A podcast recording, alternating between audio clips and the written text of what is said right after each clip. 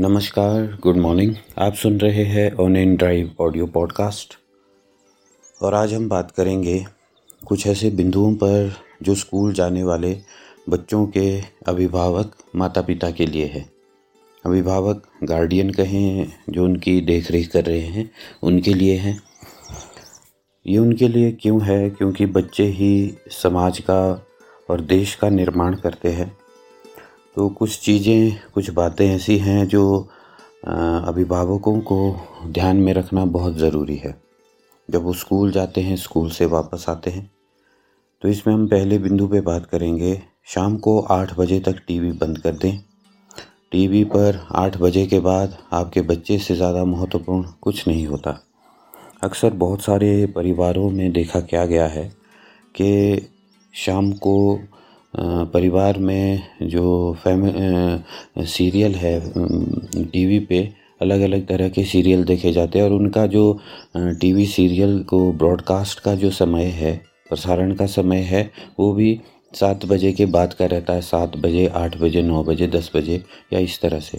तो और वो सबसे ज़्यादा इम्पोर्टेंट टाइम है बच्चों को बच्चों को पढ़ाई के लिए या किसी चीज़ के लिए बिठाना। तो यहाँ पर ये चीज़ समझना बहुत ज़रूरी है कि आठ बजे के बाद शायद बच्चे से इम्पोर्टेंट कोई चीज़ नहीं है तो बच्चों पर ध्यान देना बहुत ज़रूरी है। और दूसरा है अपने बच्चे की स्कूल डायरी देखने के लिए 30 से 45 मिनट निकालिए, उसके गृह कार्यों को पूरा कराइए। बच्चों का जो होमवर्क है ज़्यादातर स्कूलों से जो उसका घर का काम है, वो डायरी में नोट करके स्कूल से दिया जाता है। या जैसे आजकल ऑनलाइन क्लासेस चल रही है, इंटरनेट के माध्यम से तो बहुत सारा काम मैसेज या ईमेल के थ्रू आपको मिलता है। अमूमन होता क्या है कि पेरेंट्स एक उसके बाद, एक लेवल के बाद बच्चों को उनके हाल पर छोड़ देते हैं। ना उनकी डायरी को चेक कर पाते हैं, ना वो उनके होमवर्क जो गृह कार्य उन्हें दिया होता है, उसको चेक कर पाते हैं। तो इस वजह से बच्चा किस दिशा में जा रहा है? माता पिता को पता नहीं लगता है और बाद में जब बच्चा उस समय अनुबंध से बाहर निकल जाता है, उस साल से बाहर निकल जाता है, क्लास से जब आगे निकलता है तो उसमें बहुत सारी चीज़ें ऐसी रह जाती हैं जो उसको उसी समय में सीखना ज़रूरी थी। तो इसीलिए यहाँ पर डायरी के लिए समय निकालना बहुत ज़रूरी है। और तीसरा जो विषय है, वो है रोज़ सभी विषयों में उसका प्रदर्शन देखिए। उन विषयों का खास ध्यान रखिए जिसमें वो अच्छा नहीं कर रहा है। एक क्लास में पाँच से छः विषय रहते हैं, छोटी क्लास में तीन से चार विषय रहते हैं। तो अक्सर होता क्या है कि बच्चा किसी एक विषय में बहुत अच्छा हो सकता है, किसी दूसरे विषय में बहुत कमज़ोर हो सकता है। ये होता ही है। हर कोई बच्चा ऐसा होता है।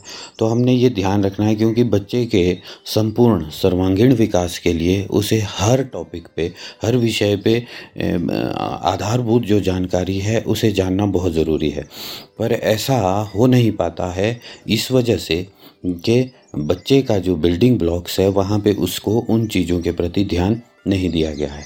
तो रोज़ उसका आप सुबह, दिन में, शाम में जब भी बच्चे से आप मिलते हैं तो आप उसका इनोवेटिव कोई नए तरीक़ों से उसका प्रदर्शन देखिए, जिससे वो उन चीज़ों पे, उन विषयों पर भी काम कर सके, जिनमें वो थोड़ा ज़्यादा बेहतर तरीके से सीख नहीं पा रहा है।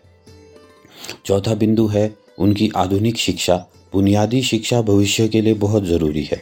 बुनियादी शिक्षा में कुछ ऐसे आधारभूत बिंदु हैं जो आज के समय में बहुत ज़रूरी हो गए हैं। आप अमूमन इंटरनेट पर देखते हैं। बहुत सारा ज्ञान आज इंटरनेट पे है। वीडियो के माध्यम से, टेक्स्ट के माध्यम से और भी बहुत सारे तरीक़ों के माध्यम से। पर ये ध्यान देने वाली बात यह है कि वो बुनियादी शिक्षा या बुनियादी ढांचे के विकास में उतना योगदान नहीं दे रहा जितना वो युवा पीढ़ी को भ्रमित करने में योगदान दे रहा है। युवा पीढ़ी उस चीज़ से पजल हो रही है। या आप भी पजल हो रहे हैं, अभिभावक भी पजल हो रहे हैं तो हमें करना क्या है कि हमें अपने आप में एक चीज़ देखनी है कि what is the building blocks बच्चे के लिए आधारभूत जो बुनियादी शिक्षा है, वो क्या ज़रूरी है? तो उसके लिए हमें अपने आप को तैयार करना है, क्योंकि समाज निर्माण, भविष्य निर्माण, बच्चे का भविष्य निर्माण, सारा उसकी आधारभूत शिक्षा पर ही जुड़ा है। वो संस्कारवान है। कितना वो संस्कारवान है, किस तरह का उसका नज़रिया है, वो सारी उसकी आधारभूत शिक्षा पद्धति पर ही निर्भर करता है। तो हमें इस चीज़ पे ध्यान देने की ज़रूरत है। पांचवा बिंदु है कि उन्हें बच्चों को रात को सोने के लिए दस बजे और सुबह उठने के लिए छः बजे की आदत डालिए। बहुत सारे शोध में रिसर्च में ये चीज़ सामने आ चुकी है कि आठ घंटे, सात घंटे छः घंटे की नींद बहुत सफिशेंट है एक युवा के लिए। आठ घंटे की नींद बहुत है एक उम्र दराज आदमी के लिए। अब यहाँ पर क्या चीज़ आती है? Excess burden of internet, TV या इस तरह के बर्डन से रात को बच्चा जब देरी से सोता है तो वो सुबह जल्दी नहीं उठता है। वैसे हमारे आध्यात्मिक या किसी भी तरह के सिस्टम में आप देखें तो वहाँ पर बहुत सारी चीज़ें ऐसी बताई गई हैं कि सुबह जल्दी उठना बहुत इम्पोर्टेंट है। शाम को आप एक घंटा जल्दी सो जाइए, सुबह एक घंटा जल्दी उठिए। अगर आप सुबह जल्दी उठते हैं आप दिन में लेट हो जाते हैं सब लोग लेट हो जाते हैं। अगर अगर आप सात बजे उठते हैं तो आप छः बजे उठिए। आप एक घंटा उस दिन एडवांस में होंगे। हर काम आप पहले कर चुके होंगे। हो सकता है इस आदत को अपने आप में ढालने के लिए, इस आदत में खुद को ढालने के लिए आपको समय लगे, दो दिन, चार दिन, एक महीना। पर यह आदत बहुत अच्छी है और आपको बहुत सारे ऐसे नई चीज़ें सिखाएँगी जिसकी आप कल्पना भी नहीं कर सकते। अगला जो छठा बिंदु है वो है, अगर आप किसी पार्टी, सामाजिक आयोजन में जाते हैं तो बच्चों के साथ देर रात तक लौटते हैं और बच्चों को अगले दिन आराम करने दीजिए। अगर आप चाहते हैं कि बच्चा अगले दिन स्कूल जाए तो रात को 10 बजे से पहले घर लौट आइए। ये बहुत अच्छी भी बात है। एक तरीके से, क्योंकि देखने में आया है किसी तरह की ज़्यादातर थकान से सामाजिक शोर की वजह से, या पार्टी में किसी कार्यक्रम में आजकल जो गाने बजते हैं, बहुत ज़ोर से बजते हैं, उस वजह से फ़िज़िकल एक्सर्शन से पार्टी के खाने से बॉडी में खुद ब खुद थकान हो जाती है। तो उस थकान को नॉर्मल करने के लिए ये चीज़ बहुत ज़रूरी है। सातवां बिंदु है, अपने बच्चे में पौधे लगाने और उसका ख्याल रखने की आदत का विकास कीजिए। ये बहुत ही ज़बरदस्त विषय है, क्योंकि आदमी प्रकृति से जुड़ा है और प्रकृति से ही वो सारी चीज़ें सीखता है। पौधा एक जीवंत चीज़ है जब आदमी एक बच्चा उस पौधे को लगाएगा, उसकी देख रेख करेगा तो उसमें एक भावना पैदा होगी चीज़ों को क्रिएट करने की। ये एक उसकी मतलब उसको आत्मसात करने का एक मौका देगा कि चीज़ों का क्रिएशन उसकी उत्पत्ति कैसे होती है, उसकी देख रेख कैसे होती है। तो यहाँ पर ये चीज़ें ये चीज़ का विकास बहुत ज़रूरी है। वो छोटा फूल का पौधा हो सकता है, जो कि एक साल के लिए या कोई पाँच साल के लिए, दस साल के लिए बड़े पौधे हो सकते हैं जो सदाबहार पौधे हैं। और आप भी खुद इस आदत को बनाइए। सोने के समय अपने बच्चों को वीर Shivaji Maharana Pratap, doctor B R Ambedkar की जीवन गाथा और संघर्ष की कहानियाँ ज़रूर सुनाएँ। हमारे देश में बहुत ऐसे महापुरुष रहे हैं। बहुत क्या हज़ारों महापुरुष है भारत देश में, जिनके किसी भी अपने उन समय में जब वो रहे हैं, उनका योगदान अविस्मरणीय है, जिनको भुलाया नहीं जा सकता। वो महात्मा हो, वो कोई योद्धा पुरुष हो, उनका ऐसा योगदान है। आज हम बात करते हैं जहाँ महिला विकास की तो रानी लक्ष्मीबाई, मीराबाई उस समय में बहुत अच्छे स्तर पर इन्होंने अपने जीवन को जिया है। जिसकी आज कल्पना भी नहीं की जा सकती। तो इस बिंदु पर क्योंकि मोटिवेशन जो है, जो आपको सकारात्मक जो दृष्टिकोण है, वो आपको महापुरुषों से किसी की ऑटोबायोग्राफी उसकी जीवन गाथा से ही मिलता है। तो ये खुद पढ़ने के लिए भी, अभिभावकों के लिए भी बहुत ज़रूरी है कि हम जो महापुरुषों की कहानियाँ हैं, उन्हें ज़रूर सुने। अगला बिंदु है, हर साल गर्मी की छुट्टी में अपने बजट के अनुसार कहीं घूमने जाइए। इससे वे अलग लोगों के साथ और अलग जगहों पर रहना सीखते हैं। ये बहुत अच्छा बिंदु है और ये लगभग हर परिवार में धीरे धीरे करके ये आदत पनप तो रही है, पर ये किसी दूसरे नज़रिए की तरफ़ भी कई बार परिवार को ले जाती है। दूसरा नज़रिया कैसे आजकल सोशल मीडिया पे एक ये आदत इस तरह से भी डेवलप हो रही है कि लोगों को दिखाने के लिए हमने घूमना है पर ऐसा नहीं है।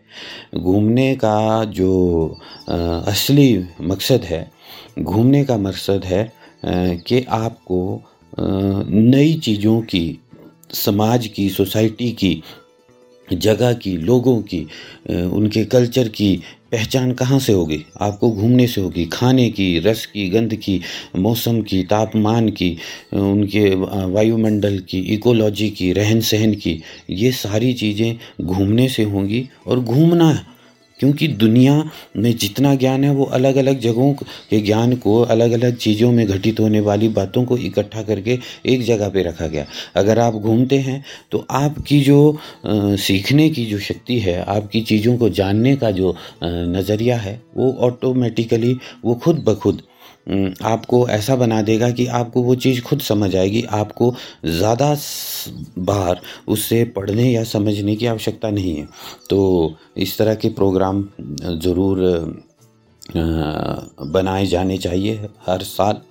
अपने बच्चे, दसवा बिंदु है, अपने बच्चे की प्रतिभा का पता लगाइए और उसको इसे निखारने में सहायता कीजिए। वह किसी विषय, संगीत, खेल, अभिनय, चित्रांकन, नृत्य आदि में दिलचस्पी रख सकता है। इससे उसका जीवन आनंददायक हो जाएगा। ये एक टैलेंट की बात है, ये एक स्किल की बात है। हर बच्चे में कोई ना कोई स्किल रहता है, वो किसी भी तरह का हो। ये हम पहले पहचान लें, क्योंकि आज आप देखें जब ये छोटे बच्चे हैं आज ई दो हज़ार इक्कीस है, मार्च दो हज़ार इक्कीस। जब ये छोटे बच्चे हैं जो आज पाँच साल, दस साल की उम्र में है, जब ये बीस साल के हो जाएँगे, पच्चीस साल के हो जाएँगे, सोचिए समाज उस वक्त कैसा होगा। उस वक्त आज जो हम टैलेंट की बात कर रहे हैं, टैलेंट सिर्फ़ ना, डांस करने का नहीं हो सकता, टैलेंट सिर्फ़ गाने का नहीं हो सकता। हर वो चीज़ आप घर पर काम कर रहे हैं, अपने घर को मैनेज करते हैं, खाना अच्छा बनाते हैं, खेती अच्छी करते हैं, आप लोगों की टीम को अच्छा लीड करते हैं, आप समाज सेवा अच्छे से कर सकते हैं तो ये सारी चीज़ टैलेंट है। और इन चीज़ों में अगर आप अपने आप को, अपने बच्चे को इन चीज़ों को पहचानते हैं और इन चीज़ों पर काम करते हैं तो अपने आप में एक बहुत अच्छा उनका जो भविष्य के लिए है, बहुत अच्छा आपका उनका दृष्टिकोण बनेगा। ग्यारहवा बिंदु है। उसे सिखाइए कि प्लास्टिक का उपयोग नहीं करना है। कम से कम गर्म चीज़ें प्लास्टिक में उपयोग ना करें। ये एक बहुत इंपॉर्टेंट चीज़, बहुत सराहनीय भी। प्लास्टिक शायद 1950 के आसपास दुनिया में पहला प्लास्टिक बना। और वो प्लास्टिक अभी तक इस दुनिया में है। बोलने का मतलब है कि प्लास्टिक जब से बना है, वो अभी तक ख़त्म नहीं हुआ है। मतलब प्लास्टिक की जो डिग्रेडेबिलिटी है, उसका जो क्षरण है, वो नहीं होता है और वो सैकड़ों साल लगा देता है डिकम्पोज होने में। इस वजह से, प्लास्टिक की वजह से पूरी जो पृथ्वी है, जहाँ पे प्लास्टिक है, आप भी देखिए आपके आसपास, आजकल गाँव में भी छोटे छोटे नालों में हर जगह लोग कूड़ा फेंक रहे हैं, प्लास्टिक का गार्बेज भरा पड़ा है तो उस जगह पे, उस स्थिति में प्लास्टिक से पूरी जो भूमि है, वो बाँझ हो रही है। वो उसकी पैदा करने की क्षमता कम हो रही है, उससे जानवर पीड़ित हो रहे हैं, बहुत तरह की और अन्य बीमारियाँ पैदा हो रही हैं। तो इस वजह से प्लास्टिक के ऊपर ध्यान देना, प्लास्टिक के इस्तेमाल के ऊपर जानकारी रखना बहुत आवश्यक है, बहुत महत्वपूर्ण है। हर रविवार बारवा बिंदु हैं, हर रविवार कोशिश कीजिए कि खाने की कोई ऐसी चीज़ बनाएँ जो उन्हें पसंद है। उसमें उनकी मदद भी ली जा सकती है और इससे उनको खुद काम करने की भावना का प्रोत्साहन मिलेगा। और ये बहुत अच्छा है। मतलब ये वही बात जो क्रिएटिविटी जो आपके अंदर होती है, सृजनात्मक क्षमता होती है, ये उसका विकास करेगी। अगला बिंदु है तेरवा प्रत्येक बच्चा जन्म से वैज्ञानिक होता है। उसके पास ढेरों सवाल होते हैं। मुमकिन है हम जवाब ना दे पाएँ, पर जानकारी ना होने के कारण हमें सवालों पर गुस्सा नहीं दिखाना चाहिए। उत्तर पता करने की हमें कोशिश करनी चाहिए और उन्हें उत्तर बताए जाने चाहिए। बिल्कुल, ये बहुत ही महत्वपूर्ण इसीलिए है क्योंकि ऐसा हो सकता है। आज का जो समाज है अमूमन होता क्या है every new born is superior than you हर एक नया पैदा होने वाला बच्चा आपसे ज़्यादा जानकारी रखता है। तो ये तो होगा ये आपको कम जानकारी होगी माता पिता अभिभावक को और बच्चे को ज़्यादा जानकारी खुद ब खुद होगी। वो अगर दो मिनट भी फ़ोन चलाता है या कोई टीवी सीरियल देखता है, आपने ये चीज़ें संघर्ष के बाद ली हैं और उसे ये पैदाइशी मिली है तो ये एक माहौल है। तो यहाँ पर जो उनके नए सवाल होंगे, उन सवालों को समझना, उनका उत्तर खोजना, ये हमारी कर्तव्य बनता। है इसमें किसी भी तरह के इस बोध की, वो हमसे ऐसे सवाल पूछ रहे हैं, उन्हें डरा देना चाहिए, धमकाना चाहिए, ऐसे उसकी ज़रूरत नहीं है। चौदवा बिंदु है, उन्हें अनुशासन और जीने के बेहतर तरीकों के बारे में बताइए, सही गलत के बारे में समझाइए। डिसिप्लिन से रहना, संस्कारवान होना, ये बहुत ज़रूरी एक विषय है। तो ये सारी जो बात हैं, ये हमारे पास प्रैक्टिकल मतलब कार्यकलाप से अनुभूति के तौर पे ही ये चीज़ें सही हो सकती हैं। पंद्रवा नंबर है। दाखी के दाखिले के लिए किसी स्कूल के सर्वश्रेष्ठ होने के संबंध में निर्णय कॉरपोरेट स्कूल या पास प्रतिशत ज़्यादा होने या परिचितों, पड़ोसियों की सिफारिश या सरकारी स्कूल या कम बजट वाला स्कूल होने के आधार पर मत कीजिए। सबसे पहले स्कूल वह अच्छा है जो आपके बजट के लिहाज से उपयुक्त हो। भविष्य में आपको बच्चे की शिक्षा पर ज़्यादा खर्च करने की ज़रूरत है, इसलिए आपको आज कुछ पैसे बचाने की ज़रूरत है। इसके अलावा दूसरे खर्चे भी तो हैं, इसलिए योजना सोच समझ कर बनाइए। बिल्कुल सही। बहुत सारे अभिभावकों के साथ हो क्या गया है कि वो एक दौड़ का शिकार हो गए हैं। दौड़ कैसी? अगर एक पड़ोसी ने अपना बच्चा किसी ए स्कूल में रखा है, वहाँ महीने की फ़ीस पाँच सौ रुपये है, सात सौ रुपये है, हज़ार रुपये है। तो वो पड़ोसी दूसरा क्या सोचेगा कि इसने वहाँ रखा है, मैं अपने बच्चे को सात सौ से नौ सौ वाले स्कूल में रखूँगा। अपनी क्षमता से ज़्यादा अगर इस तरह का जो बर्डन है आर्थिक बर्डन आर्थिक जो बोझ है, वो परिवार पर जब पड़ता है, गलत फैसले लेने की वजह से, वो बहुत सारी गलत चीज़ों की ओर ले जाता है। ये बहुत बड़ा विषय है, ये गलत चीज़ों की ओर क्यों ले जाता है? क्योंकि जो दौड़ है, आदमी, कोई आदमी है, हज़ार रुपये, बारह सौ रुपये वाले स्कूल में बच्चों को पढ़ा रहा है, उसकी क्षमता है, हर महीने बारह सौ रुपये दे सकने की। पर हो सकता है आपकी क्षमता ना हो।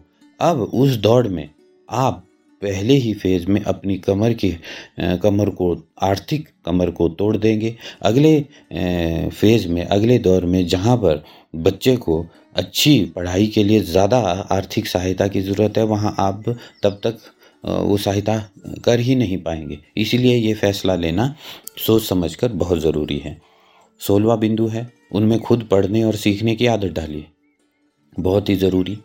स्कूल की किताबों के अलावा भी बहुत सारी ऐसी किताबें हैं जो बीच बीच में पढ़ी जा सकती हैं। पढ़ने की आदत, यूँ कहें कि किताबें हमारी सबसे अच्छी दोस्त हैं। ये एक बोलने वाली बात नहीं है और होती है, बट हमें पढ़ने की आदत चाहिए, दोस्त वो तब है। बिना पढ़े अपने पास किताबें रखना वो दोस्त नहीं हो सकती। तो ये सीखने की आदत उन्हीं में डेवलप होगी। सत्रहवा बिंदु है, उन्हें मोबाइल फ़ोन का उपयोग ना करने दिया जाए। आवश्यक होने पर ही अपनी देख रेख में मोबाइल का उपयोग करने दिया जाए। बिल्कुल सही बात है। मोबाइल फ़ोन आज एक ऐसा यंत्र है, एक ऐसी मशीन है, जो आपको पूरी दुनिया के हर तरह के कंटेंट उपलब्ध कराती है। बहुत अच्छे से अच्छे भी, बहुत बुरे से बुरे भी। इसमें गूगल है या कोई भी ऐसा सर्च इंजन है यूट्यूब है फेसबुक है, बहुत तरह की, हर तरह की जानकारी है। अब बच्चा, अगर फ़ोन उसको दे दिया, आपकी अनुपस्थिति में वो बहुत सारा ऐसा मीडिया भी सर्च कर सकता है, जानबूझ के या उसके पास अनजाने में आ जाएँ, जो उसे देखना उस दौर में ज़रूरी नहीं है। तो ये आपके लिए बहुत ही खतरनाक हो सकता है, बच्चे के लिए खतरनाक हो सकता है, उसकी एक गलत आदत बन सकती है और जो उसका भविष्य ख़त्म कर सकती है।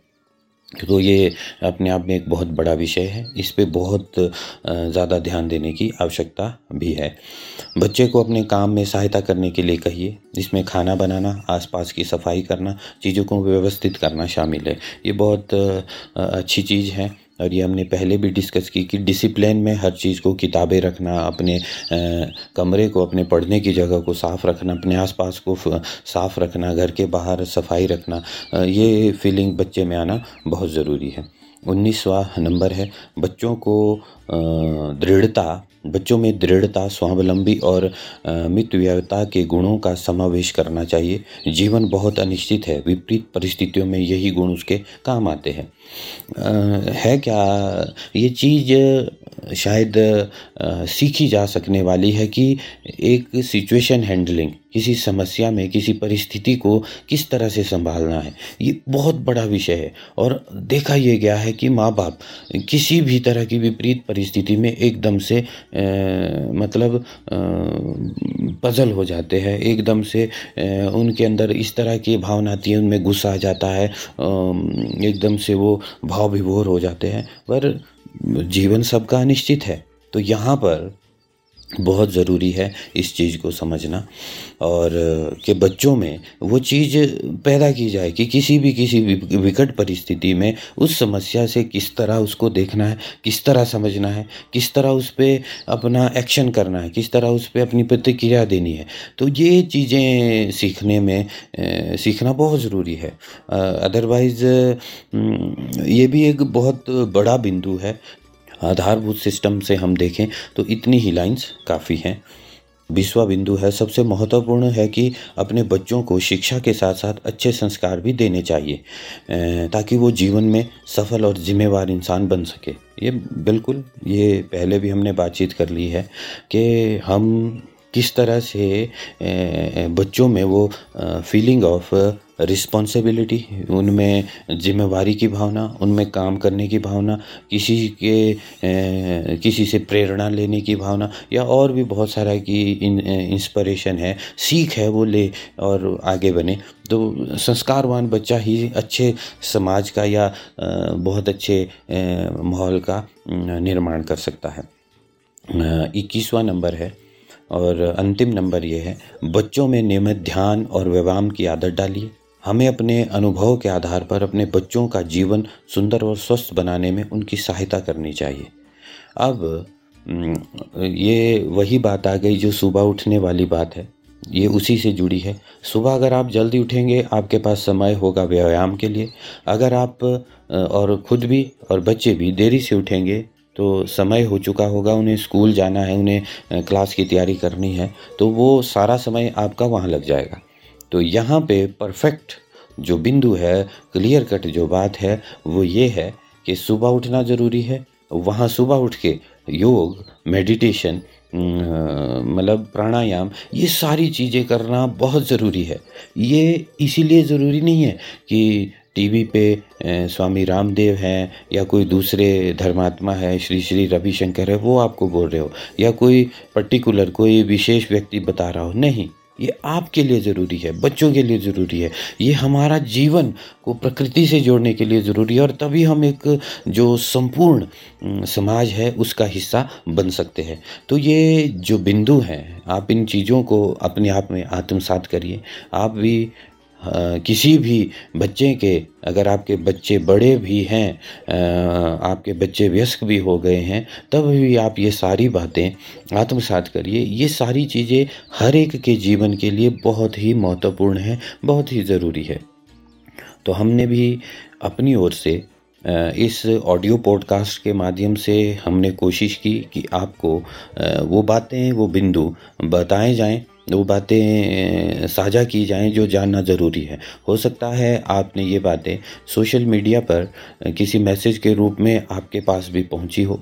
हमारा प्रयास है इसको एक अच्छे से ढंग से उस तरीके से पेश करना जिससे आप इसको अपने काम के दौरान सुन सके। तो आज के लिए बस अभी के लिए बस इतना ही। उम्मीद है आपको हमारा ये ऑडियो पॉडकास्ट पसंद आया होगा। अच्छा लगा हो तो अपने मित्रों के बीच, अपने दोस्तों के बीच इसको शेयर भी करें। थैंक यू, धन्यवाद।